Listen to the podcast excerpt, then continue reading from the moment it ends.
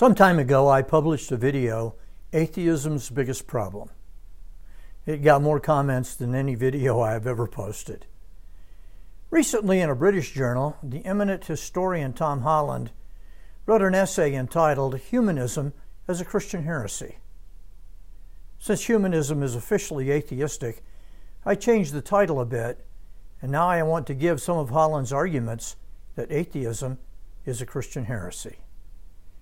According to Holland, for the past several centuries, Western intellectuals have argued that there is nothing special about human beings. We are simply one more creature evolved from primitive life. Add astronomy to evolutionary theory, and man is diminished even more.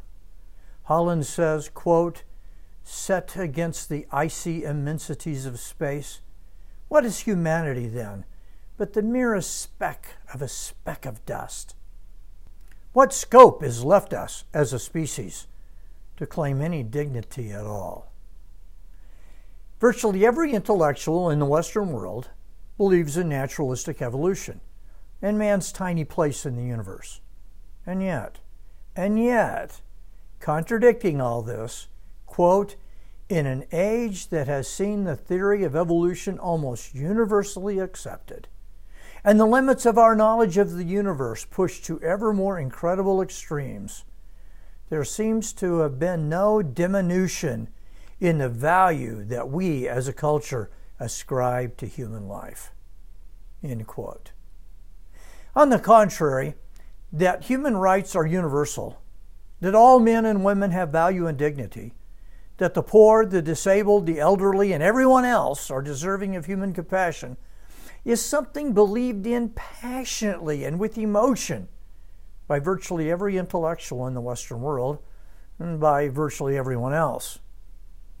Holland goes on to say, quote, "That we are all of us possessed of certain fundamental rights simply by virtue of being human and of dignity that embraces our entire species, our doctrines so widely accepted that many of us barely recognize them as doctrines at all."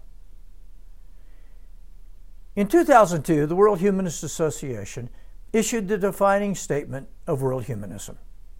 It proclaimed the worth, dignity, autonomy of the individual and the right of every human being to the greatest possible freedom compatible with the rights of others.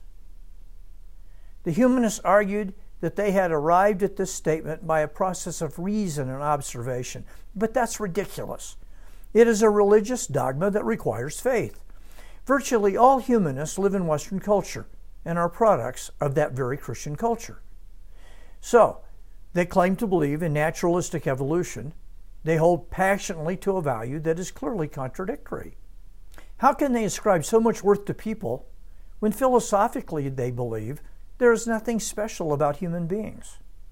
People accidentally arose from the primordial soup. From soup they arose, and to soup they shall return. And why should they be considered any more valuable than soup? Still, humanists and atheists believe in the uniqueness of human beings. Why? Because their values are produced whole cloth from their Christian heritage. Today's atheists try to argue that their view of the worth of humanity can be found in ancient cultures, particularly Greece and Rome, but they can't. It is exclusively the result of Christianity.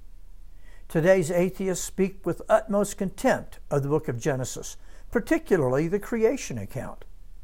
But that's where their view of humanity originates. Genesis one twenty-seven says that man was made in God's image, and therefore has infinite worth and value. And that's what today's atheists believe. And that's why they believe it. And no one has ever believed it unless they were at some point exposed to this doctrine. Holland finishes by saying, quote, "To live in a Western country is to live in a society that for centuries, and in many cases millennia, has been utterly transformed by Christian concepts and assumptions. So profound has been the impact of Christianity on the development of Western civilization that it has come to be hidden from view." Modern atheists do not derive their views from careful reasoning In the application of science, they derived them from medieval theology based on the Bible. The founding document of the United Nations has what they call the Universal Declaration of Human Rights. But they are not universal at all. They are Western, and specifically Christian. And every member of the Western elite believes they should be applied to every culture on earth.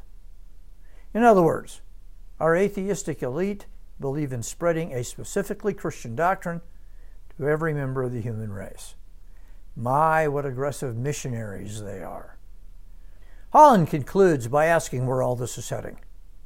Quote, "It is hardly surprising, of course, in a society that has increasingly abandoned the institutional practice of Christianity, yet still clings to its assumptions, its values, its myths, that we should shrink from staring the implications of our current predicament fully in the face." End quote. Then Holland speculates, was Nietzsche right when he said, when one gives up the Christian faith, one pulls the right to Christian morality out from under one's feet? Now, I hope Nietzsche was wrong, but I fear he may be right. In my next video, I want to take up that question. Will the decline in Christian belief lead to the end of Christian morality? Thank you for watching. May the God who gave us our moral values bless you this day in a mighty way.